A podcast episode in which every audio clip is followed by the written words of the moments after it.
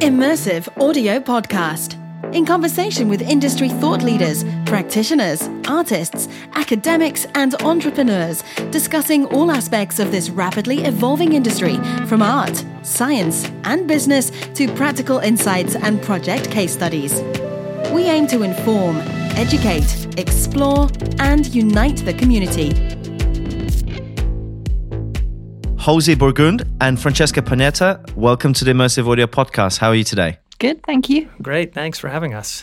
No problem at all. Absolute pleasure. Right. Again, I'm having guests from very far uh, overseas. Um, can you tell us where are you based? Where are you at the moment? Uh, we're both in Cambridge, Massachusetts. Yeah, we're here on the uh, MIT campus right now where Fran works, and I am a fellow in the Open Documentary Lab. And uh, we, uh, yeah, so we're colleagues of sorts. Awesome. Well, what's the time difference? It's half 7 p.m. in London. Five hours. But you not from Massachusetts. You uh, you're from different cities, right? I've been living in Massachusetts for the past uh, 15 years or so outside of Boston. Um, I grew up not too far away in Connecticut, and I've been all, all over the sort of northeast of the of the of the U.S. for uh, the majority of my life. And I um, I moved to Massachusetts a, a, year and a half ago. I'd been living in, in London for 20 years before that. All right. So tell us just a few sentences about your background. So, my name is Halsey Burgund. I am uh, an independent sound artist and technologist, I suppose is the best the best phrases to use, musician as well. And um, I've been working for the past 15 years or so creating audio installations and uh, musical performances, a lot of audio AR stuff. And I am currently a fellow at the uh, MIT Open Documentary Lab here in Cambridge, Massachusetts. And um, yeah, that's that's most of my background. I think the quick version.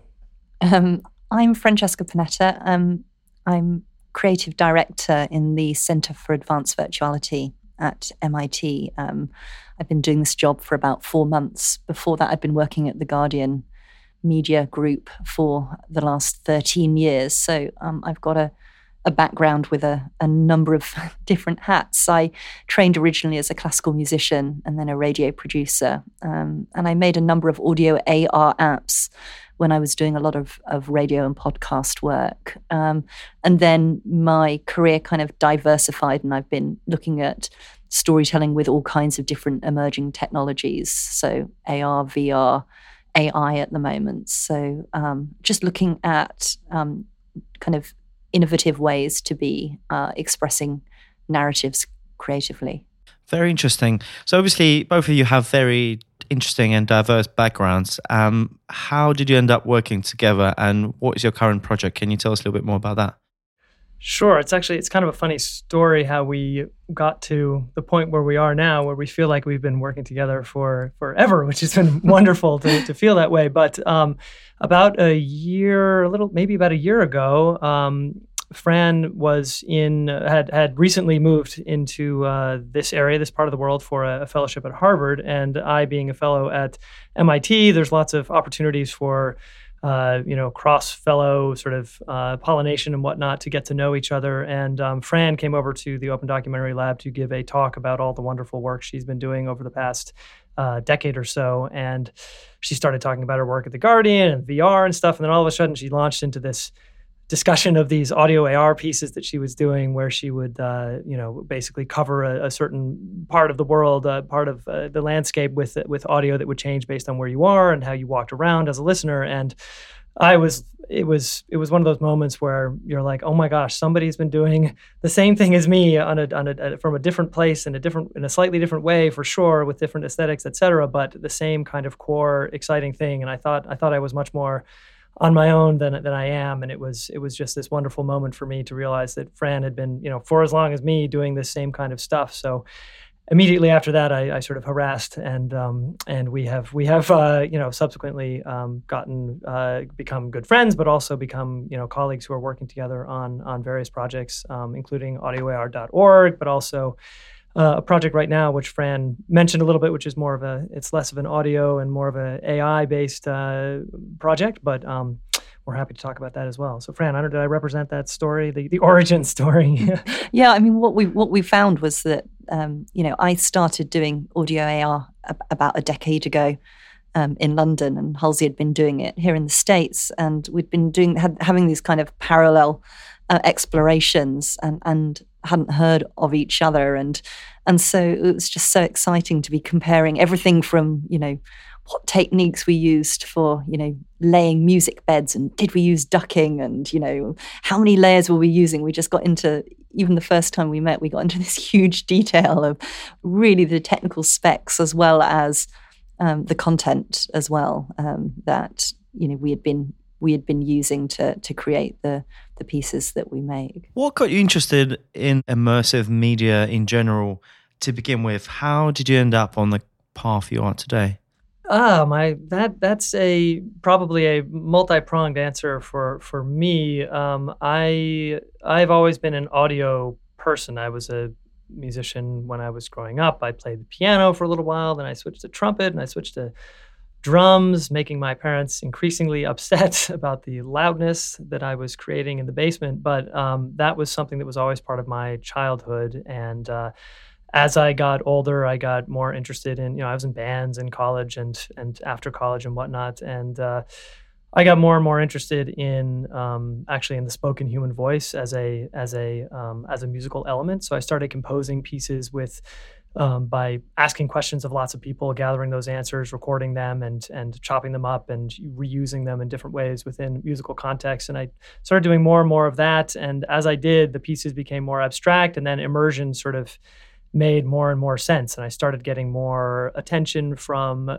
museums and and places like that than I was getting from you know the local dive bars that that didn't want to didn't want to book an act that was um, as sort of odd perhaps as what I was doing at the time. So it, I, I, kind of had this sort of uh, I don't know this this gradual sort of shift from more song based kind of musical performance to this more immersive creative um, uh, perspective. Um, and now I've been doing museum installations and whatnot for, you know, the last decade. And uh, occasionally I'll I'll think about writing a more more of a song. But uh, that was that was my path to get here in a, bit of a roundabout way. Um, I had been really interested in kind of experimental radio art, so I'd been I'd been working in BBC Radio Three for a long time, then in Radio Four, then um, you know I was running the podcast department at the Guardian. So very much from a kind of radio, um, kind of coming at it from an experimental radio uh, point. I, w- I was running my own podcast at the time, the Hackney podcast, which I started in, you know, right back in 2006 now. And a lot of my work was, um, you know, kind of psychogeographic in, in nature. It was very much about our relationship to place and um, what we can do to change that through literature, through art. And uh, the smartphones had come out, and I thought, wow, we can like we can make we can make audio material that reacts and is specific to the place we are in. This is this is really interesting, and I hadn't heard of anyone else doing this. I kind of I knew of Janet Cardiff's sound walks, so I knew there were kind of audio walks, um, but I didn't know of anywhere that actually you could trigger audio by where you were. And like, you know, I'd been obsessed by people like Iain Sinclair and you know other other writers who write very much about place and i thought well can you change your relationship to the place through the audio you're listening to and also does the audio have a different feel a different uh, function if it's interacting with place as well? It felt like all of my passions of music of interaction of experimentation of psychogeography of radio could kind of all came together um, with this possibility of kind of layering and mixing audio um, on location. I think this is a perfect segue for my next question. Can you tell us how did the Audio AR project came about? Sure. Um, it's audioar.org is the, the name of the site, and it is uh, in its in its infancy. It's in its early early times right now. But as I mentioned before, when Fran and I sort of found um, each other's similar paths in this direction of creating, uh, you know, location-based audio. We um, we've talked a lot about different projects and whatnot, and as we've um, been talking, a lot of technology has been uh, being released that allows to people to do a little more of this work, whether it's you know VR and AR stuff, glasses, Bose's glasses, Amazon glasses, you know Huawei's making glasses too now apparently, and of course things like Magic Leap, and everybody's talking about Apple's um, you know impending uh, AR glasses, which you know a lot of the commercial stuff is based more on visuals, but people are starting to think more about um, audio and pure audio experiences um, that are an augmentation of the physical space. And as we as we were realizing that uh, that a lot of stuff was happening in our worlds in the artistic world, but also in the commercial world, it really felt like um, like it made sense to try to consolidate uh, some of the information that was out there about what was going on, who was doing what, what kind of projects were out there. You know, Fran and I might have heard about each other ten years ago. Had had there been a site like this that was sort of con- compiling this information, so so we thought that it would be a, a great way to, in a sort of non-commercial way, bring together artists, practitioners, documentarians, filmmakers, anybody who's interested in in augmenting a landscape with audio um, to to one place and, and learn from each other and also bring in you know as as makes sense bring in some of the uh, the commercial interests that are um, that are interested in in making equipment that that we can use. And you know it's a it's a it's a it can be a great symbiotic relationship. So we're hoping to be a central place where lots of people can learn and contribute and um, and we can hopefully sort of rise as as audio AR as a as a practice um, gets more and more uh, experimented with and uh, and understood.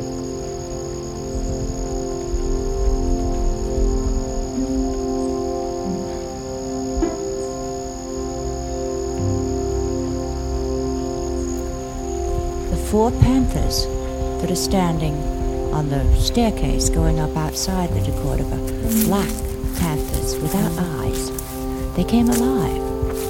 No one was there, and they came alive and they walked up the stairs and they went off into the woods that are right beyond those stairs. And they spent the whole night there. And they killed some relaxed and they ate them. The and then they came back when it started to be dawn. They came back just in time and they went exactly in the same positions that they had been in.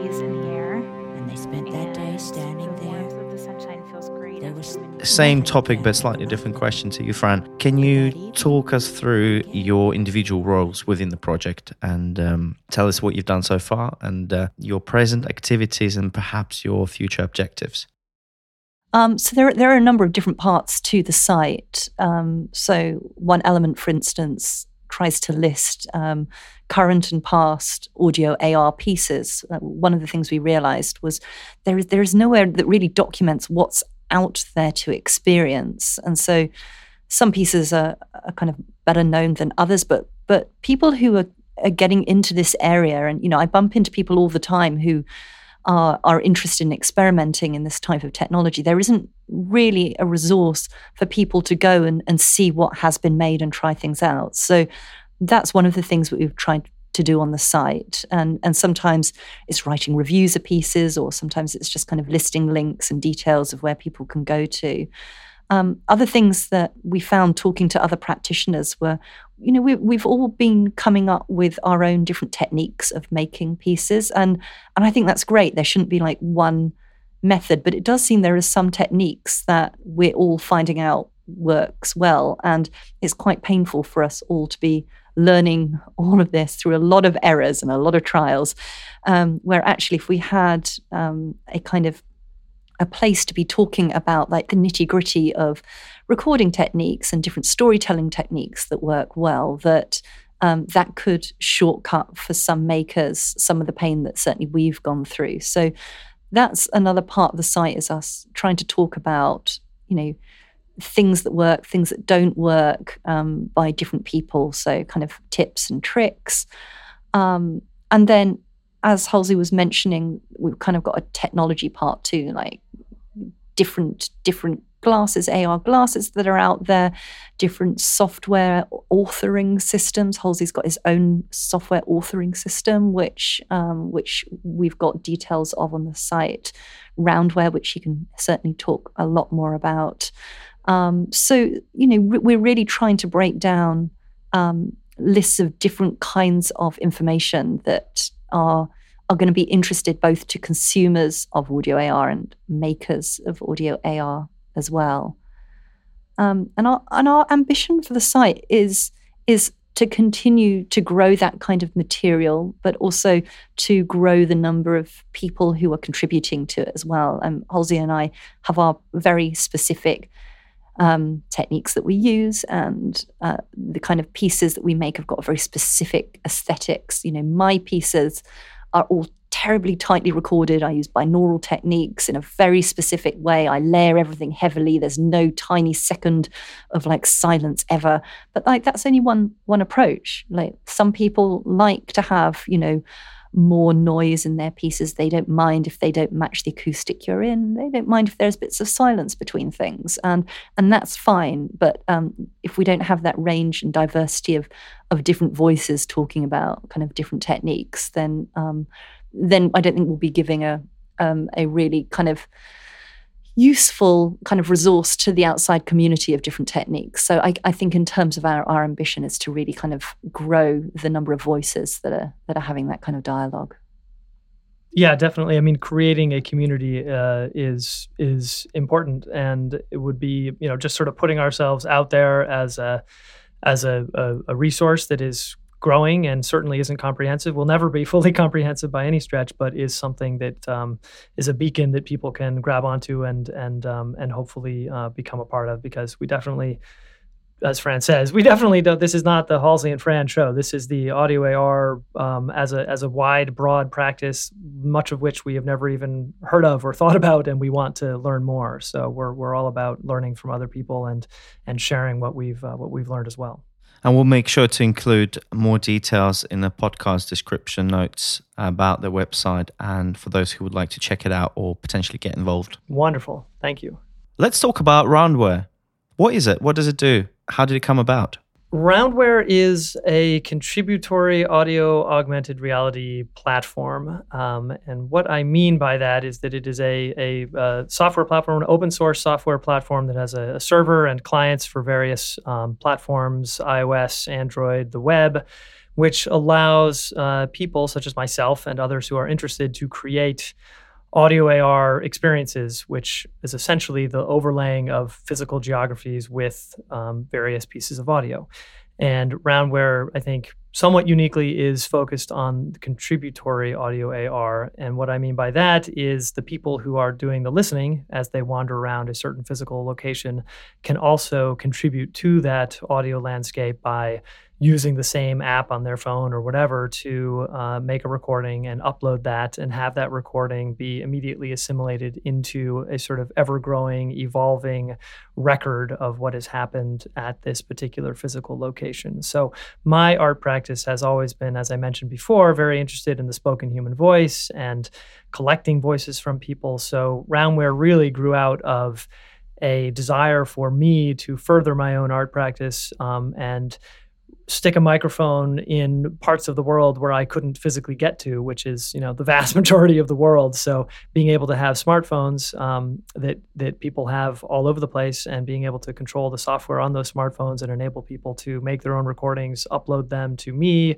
and experience those in a in an audio AR setting was uh, extremely exciting to me. So I actually started Roundware uh, before the iPhone even came out, um, and it was way more kludgy. Uh, you had to manually locate yourself. You couldn't, you know, there was no GPS, so you had to tell the device where you were and all this kind of stuff. Um, but it really started out with this project called Round, um, hence the name Roundware, which was sort of a, a, a museum, the Aldrich Contemporary Art Museum, came to me and, and said, We want some kind of audio experience in our museum but we really hate audio tours. We really don't like audio tours. We want to hear from our public more. And we know that you're all about asking questions of the public. And maybe you could do something that was a little more, um, a uh, little different than a standard audio tour. And I thought that was a great idea. Obviously, that was something I was already sort of working on, and and uh, therefore went around looking for software to do this to enable me to capture and represent audio sort of in real time, and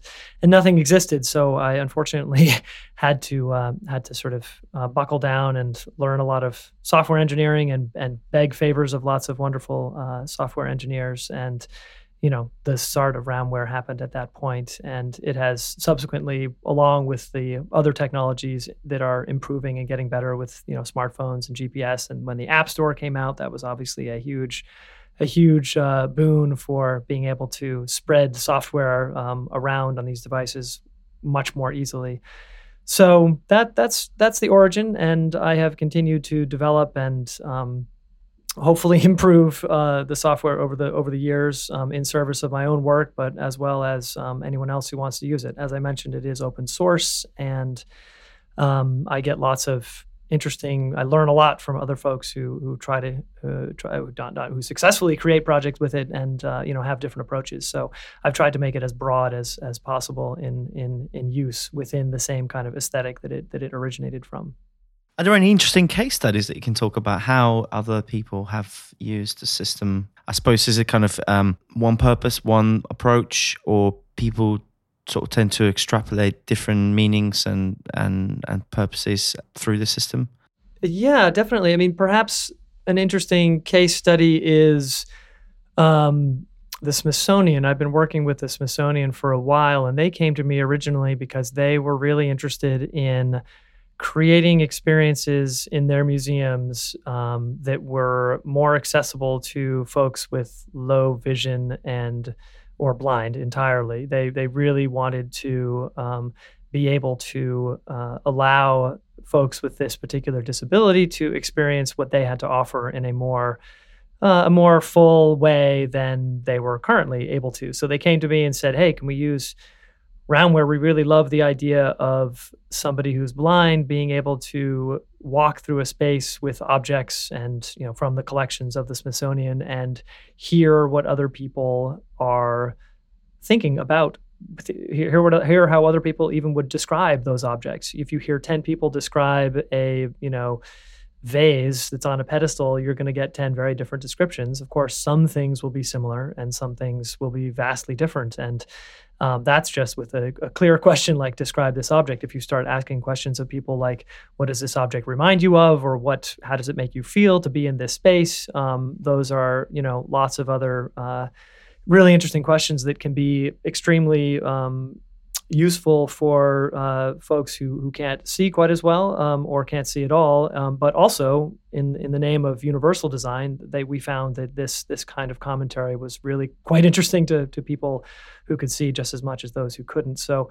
Um, that that has been a really interesting use case for me, as I did not have much experience at all with working with uh, blind and low vision, the blind and low vision community, and I've learned an incredible amount from them. And um, it's been really fascinating to sort of see and hear how they uh, how they approach life generally, how they use their devices, how they how they kind of get through the world in, a, in an amazingly uh, you know they they're they're as competent as anybody with get you know anywhere, and it's it's really quite. Uh, quite wonderful to be able to uh, learn from them and uh, and provide them with a service that is uh, you know useful in some way.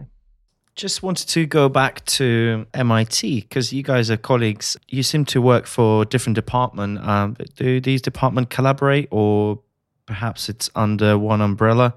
Um, yeah, I, I can talk a little bit about that. So, um, I, I, I work in a newly set up centre called the Centre for Advanced Virtuality, and that's been set up to really kind of um, explore what are different ways of kind of layering imagination into the real world. And so, could be VR, could be AR, could be AI, could be, I mean, could be Instagram, could be Facebook, like different ways of kind of projecting imagination um, into the world. Um, so this is a new centre that is uh, directed by uh, Professor Fox Harrell. Um, and um, Halsey is a fellow at the Open Documentary Lab, um, which actually I've had contact with as well for, you know, um, at least the last five, six years. And um, I mean, Halsey can talk a little bit more about uh, specifically what they do, but uh, my interaction with them has been through um, kind of investigating what different experimental types of documentary can look like. So they are, are interested in in artistic um, expressions of kind of nonfiction in the broadest term, um, and um, the project. Uh, Halsey described how we how we met and over I was doing this journalism fellowship at, at, Harvard, and over the over the year that I was there at Harvard, we came up with all kinds of different ideas, audio AR ideas, um, other ideas, and the one that we're making at the moment actually is a, is a film. And It's a film using deep fake technologies. So um, we have just premiered it at the International Documentary Festival in Amsterdam and it was a physical installation. Um, and, and the premise is it, it, takes a speech that was written for Richard Nixon if the Apollo 11 mission had gone had gone badly, and if um, the two astronauts, Buzz Aldrin and Neil Armstrong, hadn't been able to return to Earth. Um, there was a really beautiful speech written by uh, Nixon's speechwriter um, Bill Safire. And um, our six minute film uh, kind of goes from the astronauts taking off, being in in space, and then kind of catapulting down to the moon, and Nixon coming onto television to broadcast this um, this speech that that he actually never gave. So so we worked with with two companies that do uh, video dialogue replacement and another one that um, works with synthetic voices to make synthetic Nixon voice and also to um, alter the the um, area of speech in the, in the video, so it looks like Nixon is giving the speech. Five, four, three, two, one, zero. Liftoff. We have a liftoff. The 12 alarm. alarm. Well, may be the problem here. And if We're it doesn't reoccur, where we uh, go? Light battle, we've lost Mission. Fate has ordained that the men who went to the moon to explore in peace will stay on the moon to rest in peace.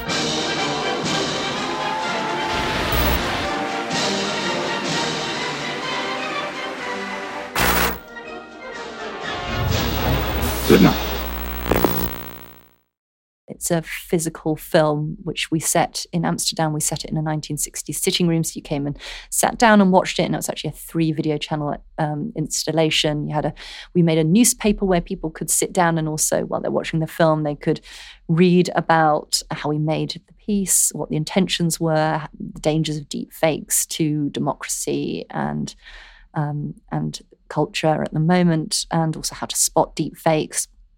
Uh, and this piece is now, um, we're kind of developing this uh, for uh, digital distribution in the new year. So um, there certainly is a strong audio component to that. So developing uh, the Nixon voice model with the company that we were working with, Respeecher. It was really interesting to both of us, um, who come from you know radio, voice, music backgrounds, and just how hard it was actually to make um, a voice model of Nixon.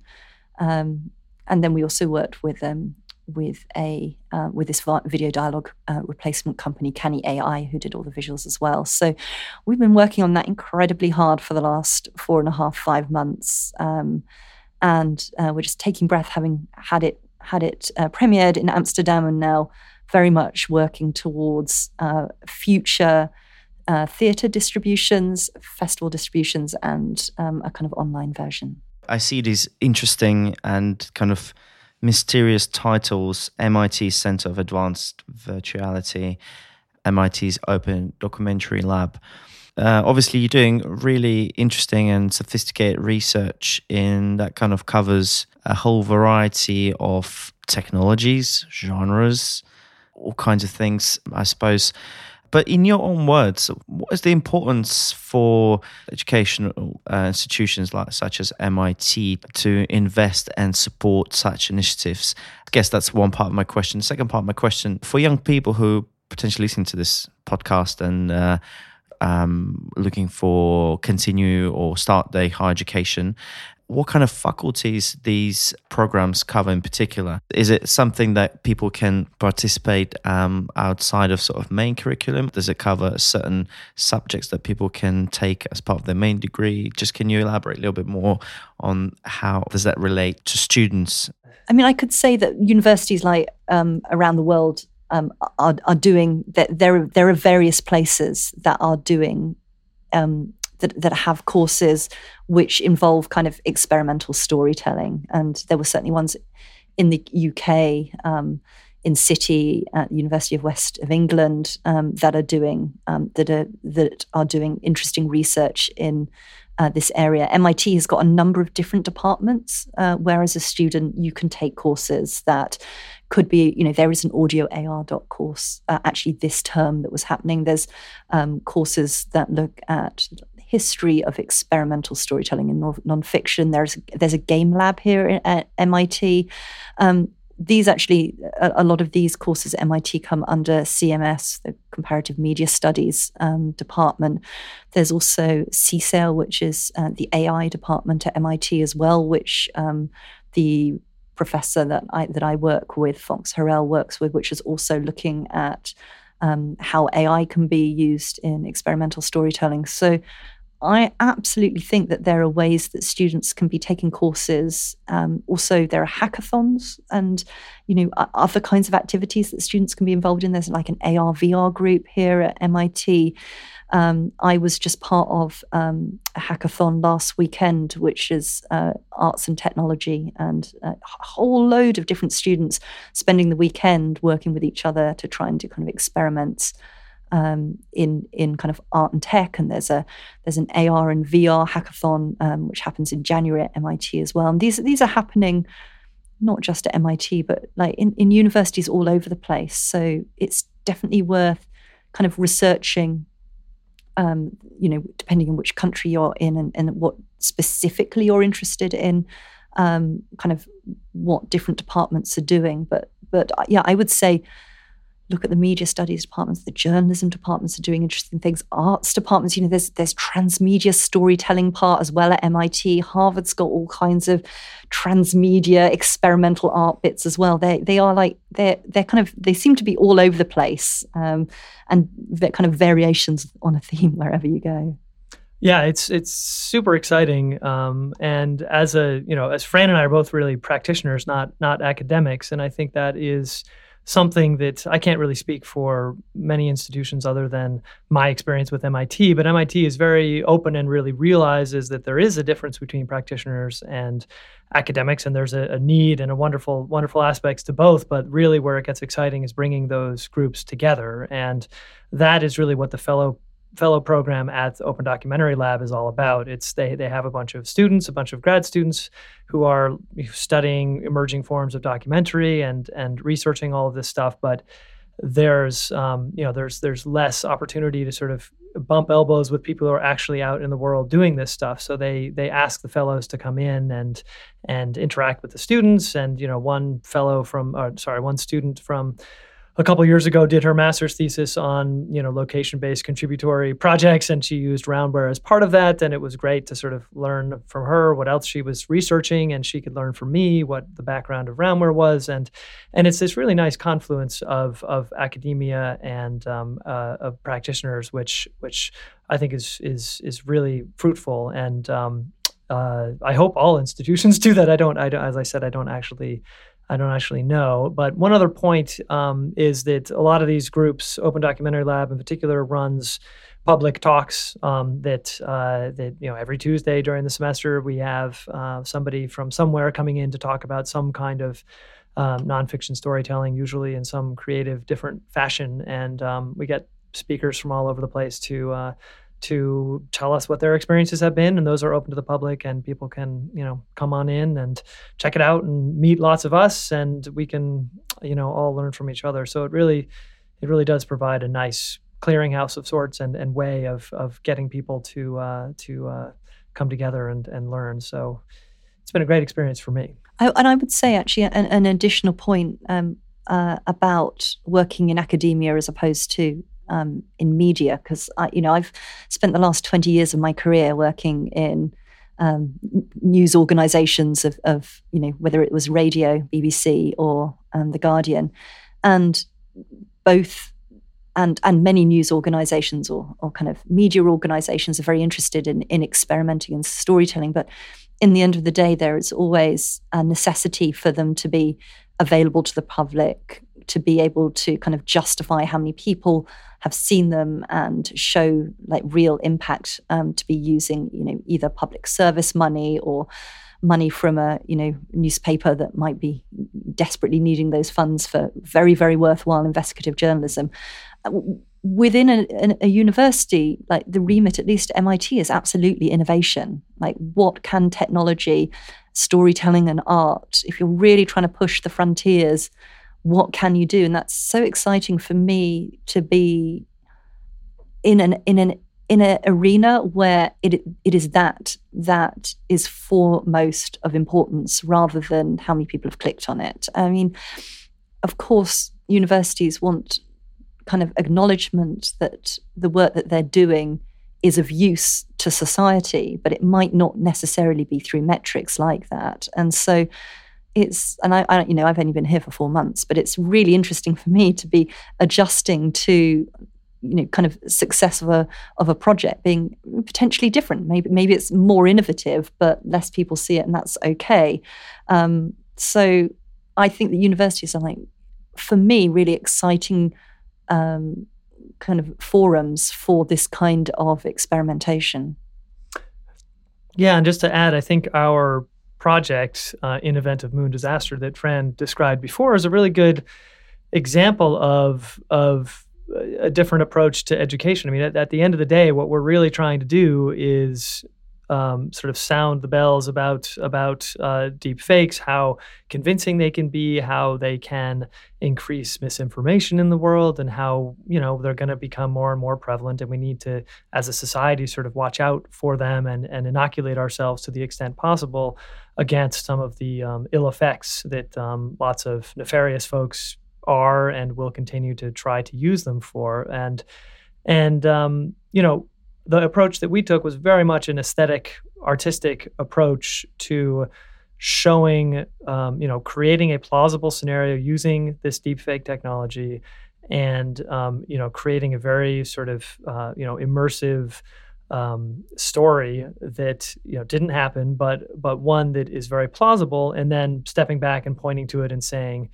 "This is fake. This is how we made it. This is what you need to watch out for, et cetera, et cetera." And you know, we think that using art and using sort of aesthetic experiences in this way will hopefully be a much more um, you know durable form of of education than perhaps just reading reading an article about um, you know the newest AI based uh, deepfake detection methods, which is very interesting and great. But we feel that um, if there's a broad there's a broader way, and if we can make an impact, if people will think back a year from now and be like, oh my god, I remember that Nixon video that was fake can't believe that you know if they just have that little little little you know snippet of information of, of emotion that they experienced when they experienced our piece in their minds when they're going through the the world going through their facebook feeds and watching all these videos then we will have been successful. And universities are wonderful places to allow that kind of experimentation to happen. So we're very appreciative of that opportunity so it's an interesting debate, isn't it? It's certainly a necessity to accommodate the rapid evolution of media, storytelling, broadcast news, etc. Obviously, there's so many different ways of doing that. It's it's countless, but it feels like there's even a deeper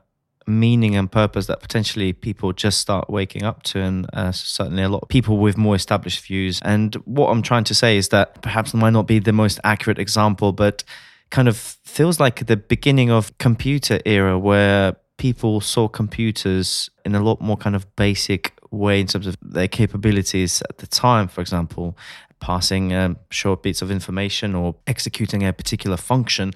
But nobody could ever predict how it would evolve in sort of next 50 60 years.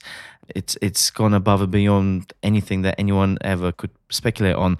So this feels like it's an important contribution and investment into a new generation that is becoming digital world savvy is not probably a right term but hopefully that makes sense somewhat. People who are familiar with this new concept of new realities, extended realities, which combines all the things we touched on to be able to navigate, to be able to build infrastructure, build the systems, you know, control the ethics and control the legalities because it's as wide and as encompassing as the actual world. That's why the the number of aspects that we need to address is um, just as big. So what I'm trying to say is that we're doing something for immediate future, but also hopefully we're doing something for for more distant future that is emerging uh, slowly or rapidly, depending from what point of view you're going to look at it. But and nevertheless, we can probably see the glimpses of where it's heading. It's a very exciting time to be involved in um, in this stuff. That's that's for sure. I mean, you mentioned the you know the dawn of the computer age, and you know we are we are arguably the dawn of the AI age right now, and that's a uh, you know, one can talk existential threats. One can talk, you know, about you know efficiencies, you know, increasing such that nobody has to, no humans have to work anymore. I mean, there's lots of you know. Uh, exciting in a positive way and scary, um, equally scary directions that this world could go in, and and and yeah, combine that with advances in in virtuality of different sorts, whether it's AR or VR, and discussions of whether we are in base reality or whether we are simply a simulation of some higher reality. And now we're creating these sort of sub simulations is is fascinating stuff. And we could probably talk for um, you know five five podcast lengths on, on on on sort of philosophical topics of that nature. But it is no doubt an exciting time to be involved in this. And and I certainly have learned so much in this uh, in our in event of moon disaster project learning about um, you know how AI can enhance and and further techniques that we've been using already, and then create totally new um, uh, experiences that uh, that were essentially heretofore not not possible. So, yeah, exciting, scary, hopeful, all at the same time to me. Inevitable as well. yeah, yeah. I mean, every tool that comes out is right. I mean, every every hammer can hammer a nail, and it also can hammer a head. So it's uh, it's um, yeah we're trying to we're trying to increase the nail hammering here rather than the uh, the other type a last question around this area before we move on i'm not particularly familiar with the um, education system in the united states but in in this specific context uh, i'm curious to hear how do such initiatives get funded in the us is it uh, mainly part of main curriculum that is delivered in um, universities or colleges such as MIT, or is it something that is subsidized and by external companies that have a certain kind of stake in that future? Um, I am I am certainly not an expert on this topic. I can speak to sort of the the, the projects that I've been involved with, and um, it is it's a it's a it's a wide variety. Unfortunately there is not a huge amount of uh, government funding in the us as opposed to my understanding of what happens in other parts of of europe. Um, academic institutions certainly step up and um, and fund either you know through their general research uh, capacities or sometimes you know directly with funds. In our case, for in event of moon disaster, we obviously have support from MIT in the sense that we're both affiliated. Fran is officially employed by, um, which is wonderful. Uh, and then we've also gotten support from the Mozilla Foundation uh, to produce this piece, also to specifically to produce the website uh, for this piece. Um, so Mozilla, for those who don't know, are the, the, the company that makes the Firefox browser and does a bunch of other things, and they are they are very um, concerned about. Uh, largely, sort of generally speaking, internet health and deep fakes and AI and misinformation is a huge um, uh, problem for the health of the internet and the health of those who use it every day. And they support a number of projects, um, of which we were lucky enough to be one this year, that um, take an aesthetic kind of creative approach to um, teaching people about. Uh, various concerns that, that they have and that we all probably should have. And um,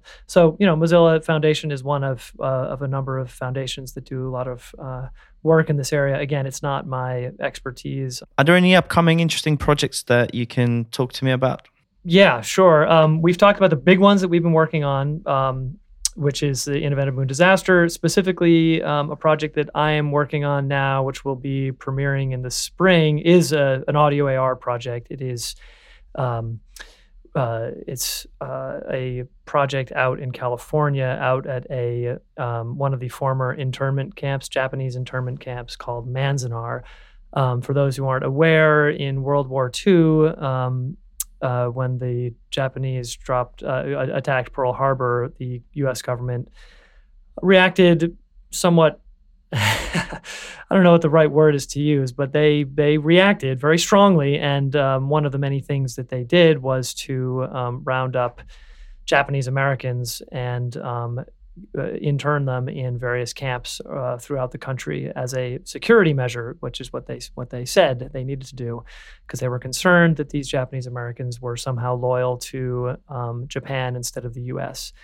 Um, so there are uh, several internment camps throughout the the country. One of them in particular, called Manzanar, is outside of L.A., and I am doing a project, an audio AR project there, which uses roundware, which basically takes um, interviews, uh, oral history interviews from lots of people who were interned on those camps uh, during in the in the 40s and uh, the 1940s, and takes little snippets of those voices and basically plays them back on site, actually on this camp. So visitors can come, get off a get out of their car, get off a bus in the middle of this really beautiful but incredibly barren landscape with literally tumbleweed blowing by and big mountains rising up on each side of this plateau and and then hear these voices of these people who were ripped out of their homes literally and put on a bus the shades down taken to this same place and and they got out of their transportation and the difference was of course they were being forced to live there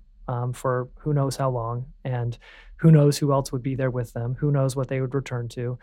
And it's a, a very traumatic experience, obviously, for these people. Um, they largely were incredibly resourceful and made the most of, of a horrible situation. But the idea of the project is to um, is to you know basically share the experience of these individuals, but then also broaden the conversation to one in which you know we have a significant immigration problem uh, discussion in the country right now. Um, uh, how how to manage that properly is a, is a topic of significant debate uh, among our politicians and among most of the citizenry, actually. And um, my hope, our hope, my co-producer Sue Ding, um, we both hope that uh, that this project will shed some light on you know learning from history and learning that you know interning people citizens of this country and and and and otherizing groups is uh, not a not a good thing to do to put it to put it mildly. So we're hoping that this project will will get some of that across. And it's been it's been really fun working with the Park Service and um,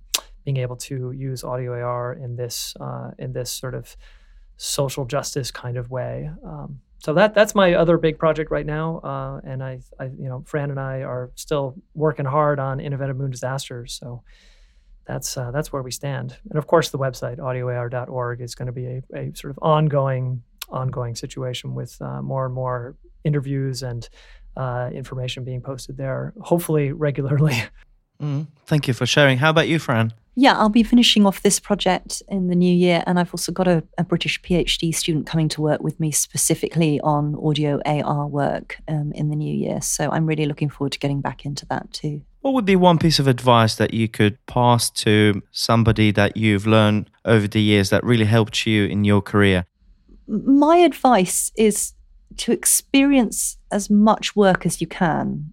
So, you know, if you're interested in audio AR, seek the pieces out, uh, really dig out the pieces from the past, see what's out there now, talk to the people who've made them, because a lot of people um, that I speak to who are just getting into this, um, they they haven't really surveyed the landscape. And honestly, the only way to figure out um, what works for you um, and the techniques you're going to use is by just completely immersing yourself in other people's work. Um, and similarly, similarly um, collaborating with people. I'm a huge fan of uh, working with people from really diverse backgrounds. Everyone brings different things to projects. And even if you think you've got the absolute clear idea of what it is you want to make and how you're going to implement it, I can absolutely guarantee that if you if you bring in some other people from other disciplines, it will be a richer piece. So, um, you know, I think be open minded about researching the area you're in um, and